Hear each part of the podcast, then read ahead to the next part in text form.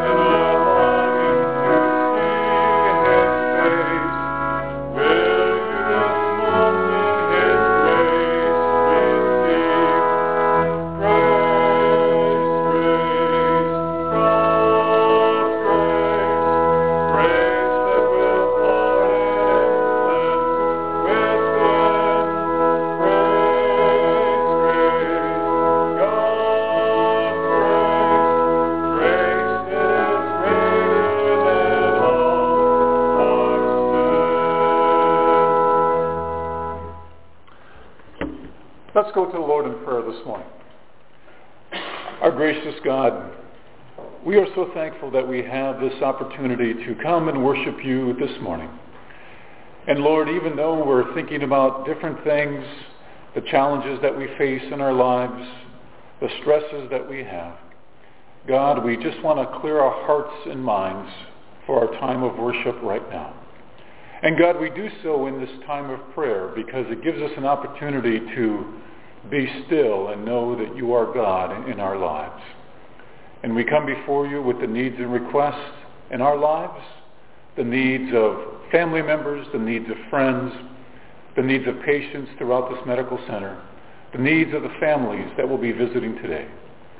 Lord, we lift all those needs up to you. And in the quietness of our own hearts and minds, God, we just pause and say thank you for the relationship that you have given us through your Son, Jesus Christ. And God, we would ask that your Spirit would continue to be with us, that your presence would be known, and that we'd be able to draw closer to you during this time of worship. And we are so thankful, God, that you taught us to pray by saying, Our Father, who art in heaven, hallowed be thy name. Thy kingdom come, thy will be done, on earth as it is in heaven. And give us this day our daily bread, and forgive us our trespasses, as we forgive those who trespass against us. And lead us not into temptation, but deliver us from evil. For thine is the kingdom, and the power, and the glory forever and ever. Amen. Thank you for praying with me this morning. Our next hymn is number 393, Years I Spent in Vanity and Pride. Number 393.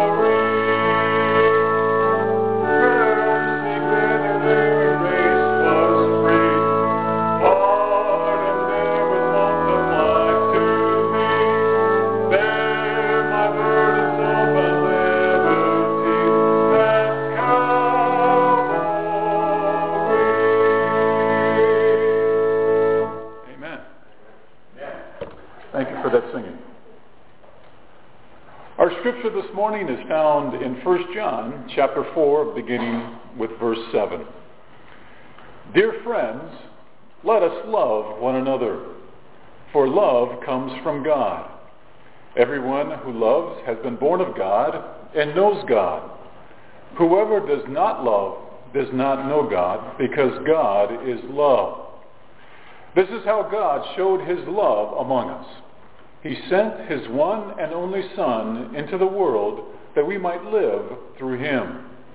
This is love, not that we loved God, but that he loved us and sent his Son as an atoning sacrifice for our sins. Dear friends, since God so loved us, so also we ought to love one another. Amen. Let us pray. God, we are so thankful that in this time of worship, we have seen the hearts being displayed, the act of worship the act of respect, the act of devotion. And God, I would just help, help me to be reminded of the fact that in all these things that we do, we do so as an act of love. Help me now, I pray, in Christ's name. Amen.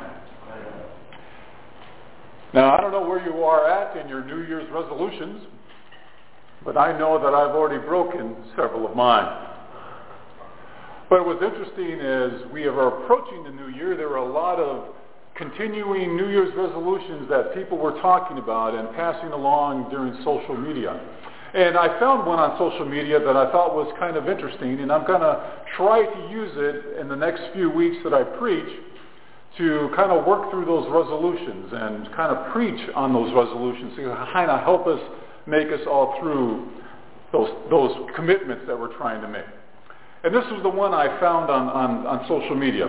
Eight things to give up in 2016. And what was interesting is the posting said eight things to give up in 2015, right? So right there, there was a mistake. But here's the list.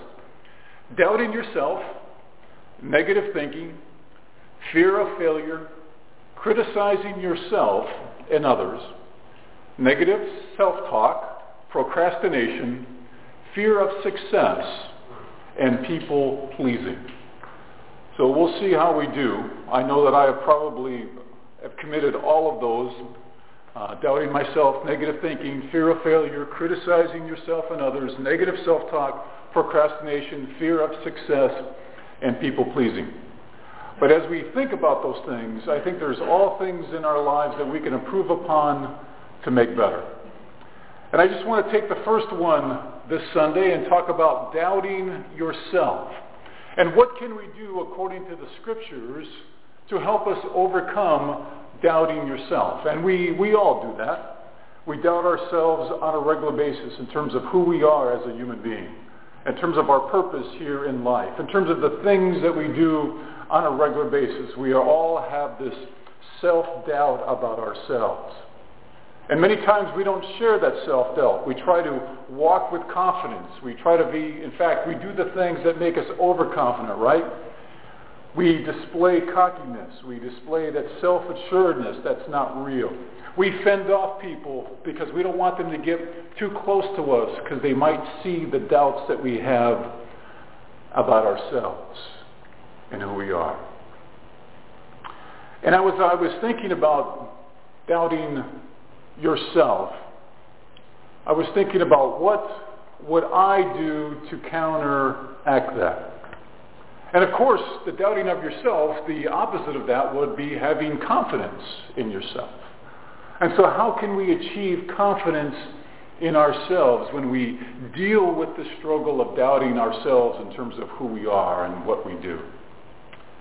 And what came to mind was the fact that the way that we can have true confidence not false confidence, not an emotional sense of, I know I can take on the situation and I know I can defeat it and I know I can win, but real confidence in what we believe in. And the way that we can get that confidence is by showing and displaying love in whatever situation that we are in. So think about that for a minute. Think about the fact that when you're in a situation how do you face it? How do you confront it? Do you say that you love this situation and you're going to learn the best that you can from it? Or do you kind of, with fear and trembling, get into that situation and say, you know, I just don't know how I'm going to do. I might say the wrong thing. I might do the wrong thing. And you start doubting yourself. In fact, when I was coming here to chapel this morning, I'd been away for about a week, and I'm like, oh, okay, I'm going to get here, and there's going to be a bunch of emails and a bunch of requests for me to do certain things, and am I going to be up to the task, and am I going to take out the responsibilities that I have and carry out what my boss wants me to do, and all those kind of things. And I started doubting myself. And then I remembered what I was going to be preaching about this morning, and I said, you know what? I'm going to love coming to my place of work this morning. I'm going to love the opportunity that I get to look at my emails and those face those challenges with love. Of course, Lynn can tell you that there was a couple of emails that I made some comments about, that we're not loving, that we're not kind. But I returned back to my original thought of loving what I'm doing. Loving the opportunity to come and worship with each and every one of you. Loving the opportunity to come and speak before you. And trust me, I'm not any better than you are. God has just given me this opportunity to do this on a regular basis. And when I thought about all those things, and even as I'm talking about those things to you right now, I'm given confidence. Not false confidence, not cockiness, not things in which I display some kind of unreal emotion and I start yelling and screaming up here, which maybe some of you expect. But generally I'm a low-key kind of guy. But love that reminds me that I'm responding to God's calling in my life in the same way that you are responding to God's calling in your life. The scriptures remind us that in all that we do and all that we say, the first and foremost thing that we are supposed to do is to show and demonstrate that love. And yes, there will be probably situations later on today where I will have to show some confidence instead of doubting myself. But once again, it's the whole concept of love. You know, and it's not the kind of love that is touchy-feely. It's a practical application of love in our everyday relationships. It's not a kind of love that, you know, it can bring tears to your eyes, but sometimes it doesn't. It's just a kind of love in which you enter into that with confidence because you know that love comes from the presence of the Spirit of God in your life. And it's not love that you've created. It's not love that is an ideology, but it's love that is real. It's something that is very practical that you can use in all of the different aspects of your life when you're doubting yourself in terms of whether you have an aptitude to do something or not. And if you take that love that has been expressed to us this morning in the scriptures, the fact that we are to love one another. Now, it doesn't mean that we don't have issues. It doesn't mean that personalities don't conflict. It doesn't mean that we don't have challenges with friends and with family members and with coworkers and people that are around us in the relationships that we are a part of right now. But it reminds us of what our priority should be in our lives so we can walk with confidence. There is no need for you to doubt yourself in any circumstance if you look at it with the eyes of love that God has provided to you through his Son, Jesus Christ. And that means you are looking through the eyes of the Spirit of God that is present in your life. It is something that exists.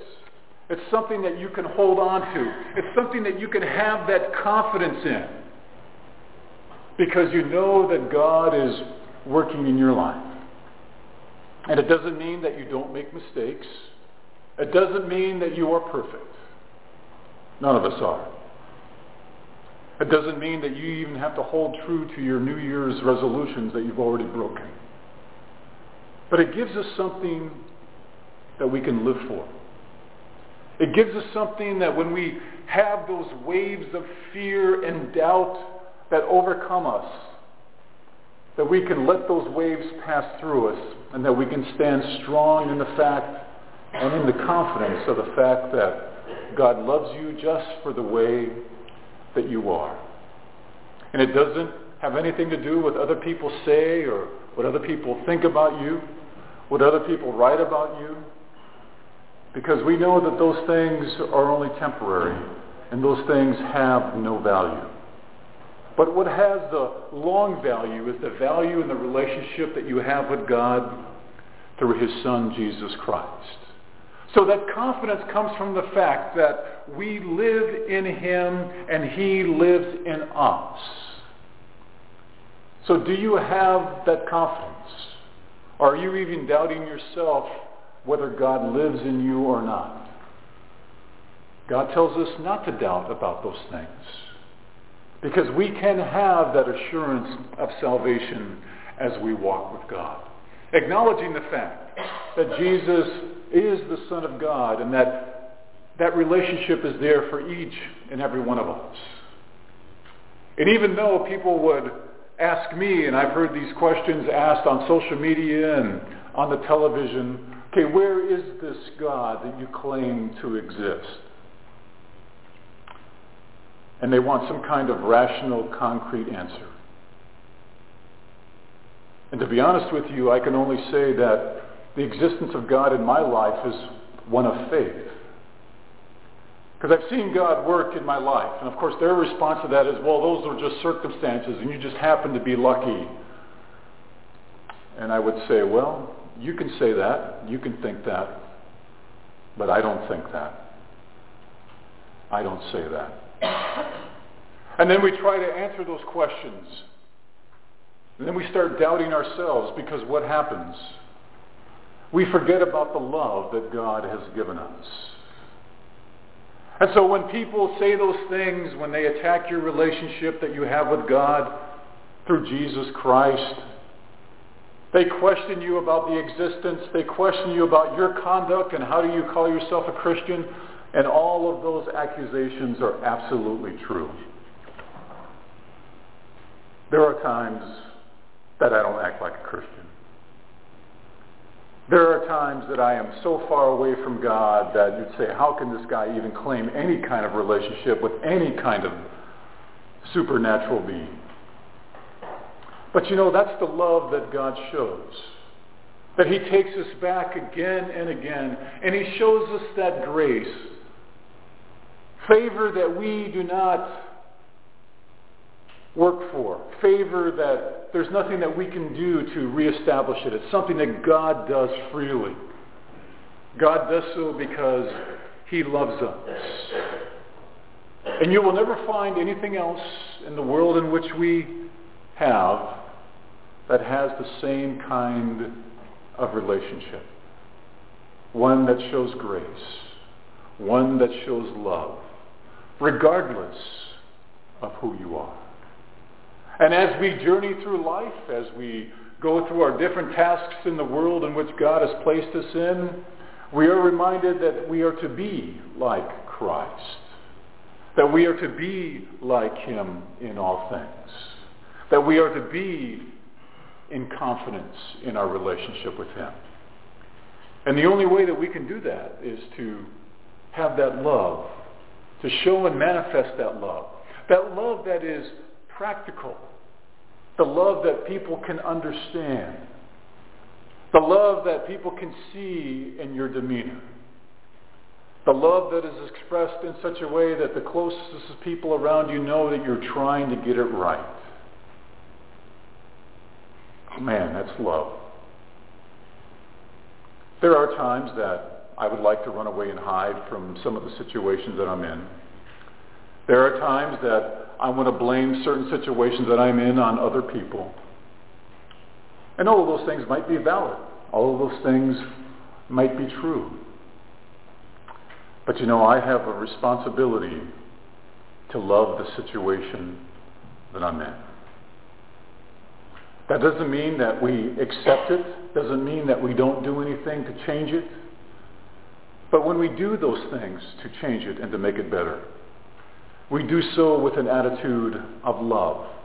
We do so reminding ourselves that we are the children of God, that we are the sons and daughters of God. Knowing that you and I, in the love that we have from God, that we have eternal life. Knowing that as we call out to God, as we pray to God, that we hear us, that he understands us, that he reaches out to us.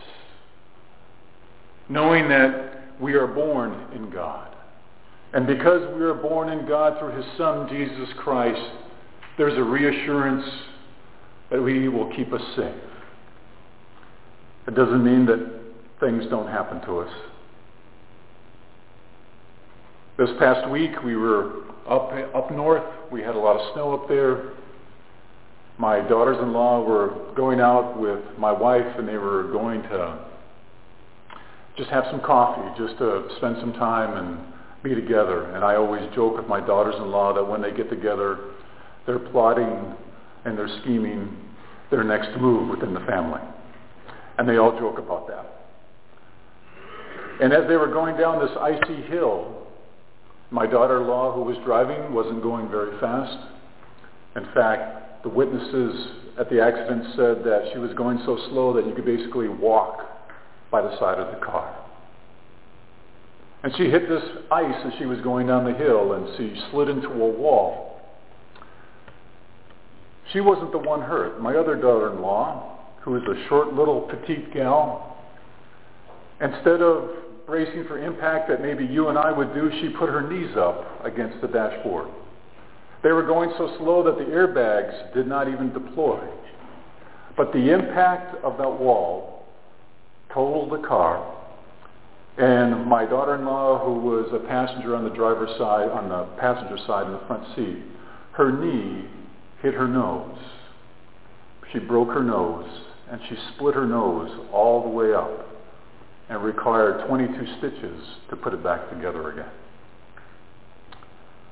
And my wife, who saw the accident, she was shaken up by it because obviously these are things that we don't want to see happen to anyone and especially the people that you have relationships with, the people that you love, the people that you care for. And as we work through that experience as a family, there was not any complaint. There was not any condemnation. There was not any blame. In fact, for my daughter who was driving, she could sense the love because she realized that it was an accident, but you know, you feel responsible when things like that happen. But she could sense from the family that they forgive her if there's anything that needs to be forgiven. That we love her just for the, who she is as a person. And for the daughter-in-law that got hurt, she could sense that love of two in a very quiet way. And I asked the question to God, God, you know, come on, why did you allow this to happen? She didn't do anything wrong. But yet we have these things happen. And obviously there's more things in life that are of greater tragedy. But yet those minor things is what calls into question. And we begin to doubt ourselves. We begin to doubt our relationship with God about whether he truly exists or not. All of those things. And we do those things. Many times we don't express it in that way, but those are the things that we are feeling. If we could put words on it. But God reminds us that for us, as followers of Jesus Christ, we need to look at it through the lens of love that he has given to us.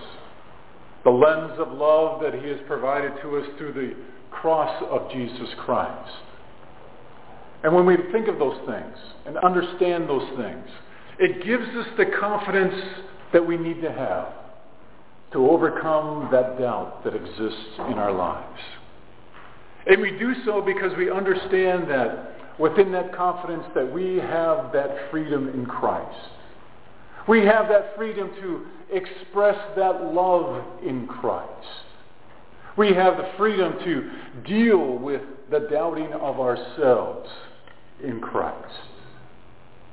He gives us every opportunity to deal with those doubts that we have. He gives us every opportunity to have the confidence that he wants us to have as we go through life, to see those circumstances, to see those challenges through the condition of love.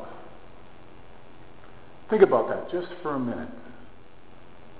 Think about the fact that something that you might be challenged with today. What happens when you think about it in terms of love?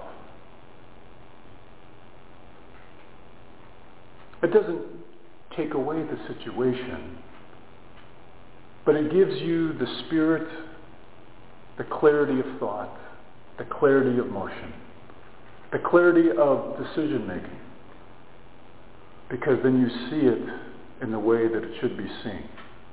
Because when you look at those circumstances and the challenges that you have through the eyes of love, all of those other things kind of go away, don't they? And you see what you need to do in that circumstance. You have a feeling of assuredness and confidence, even if that situation is negative, even if that situation is hurtful, you see it in a different perspective. Because you're looking at it through the love that God has provided through his Son, Jesus Christ, to each and every one of us. It is my hope and prayer for all of us as we begin 2016 together that any time you are doubting yourself, remember the love that God has given you in spirit and in truth. Remember the love that God has given you so you can see with clarity of purpose what you should be doing. Remember in that love that those emotions that you have, make those the emotions that they should be through the love that God has provided to you through your Son, Jesus Christ. Amen. Let us take a few moments and prepare our hearts for communion reminding ourselves that as we publicly partake of communion together, we do so in love because God loves us and God cares for us in all things. Let us pray. Our gracious God, we are so thankful that you've given us this opportunity to come and worship.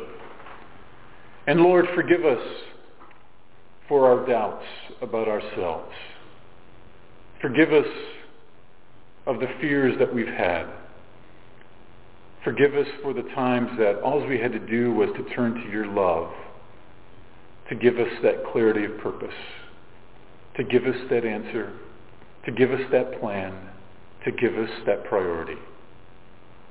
And God, we would just ask that each and every one of us would come to you in all things with confidence in the love that we have through your Son, Jesus Christ. Thank you, God, for this time of communion that we give a public testimony of that love and confidence in you. In Christ's name, amen.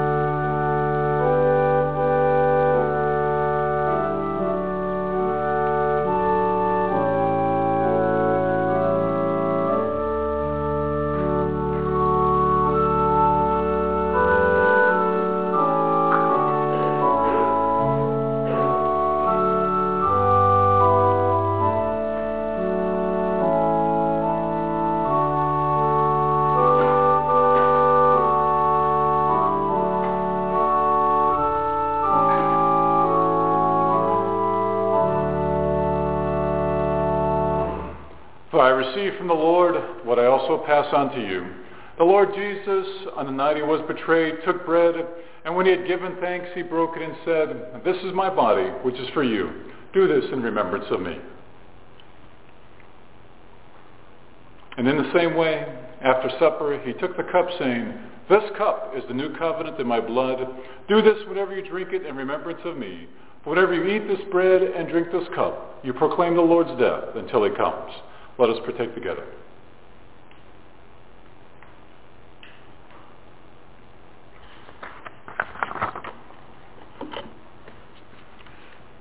Our closing hymn is number 389. Just as I am without one plea.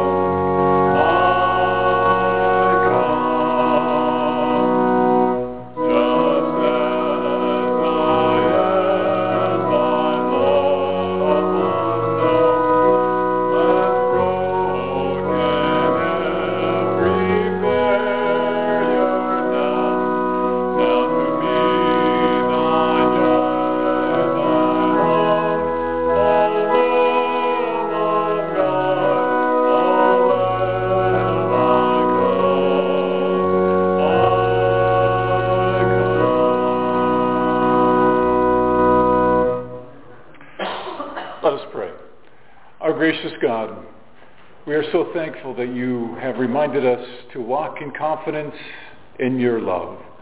And as we face these challenges and trials in our lives, we do so knowing that we have your loving spirit in our daily lives. We thank you, God, and we praise you for that. And now may the peace of God that passes all understanding be with you now and forevermore. Amen. Amen. Thank you for coming.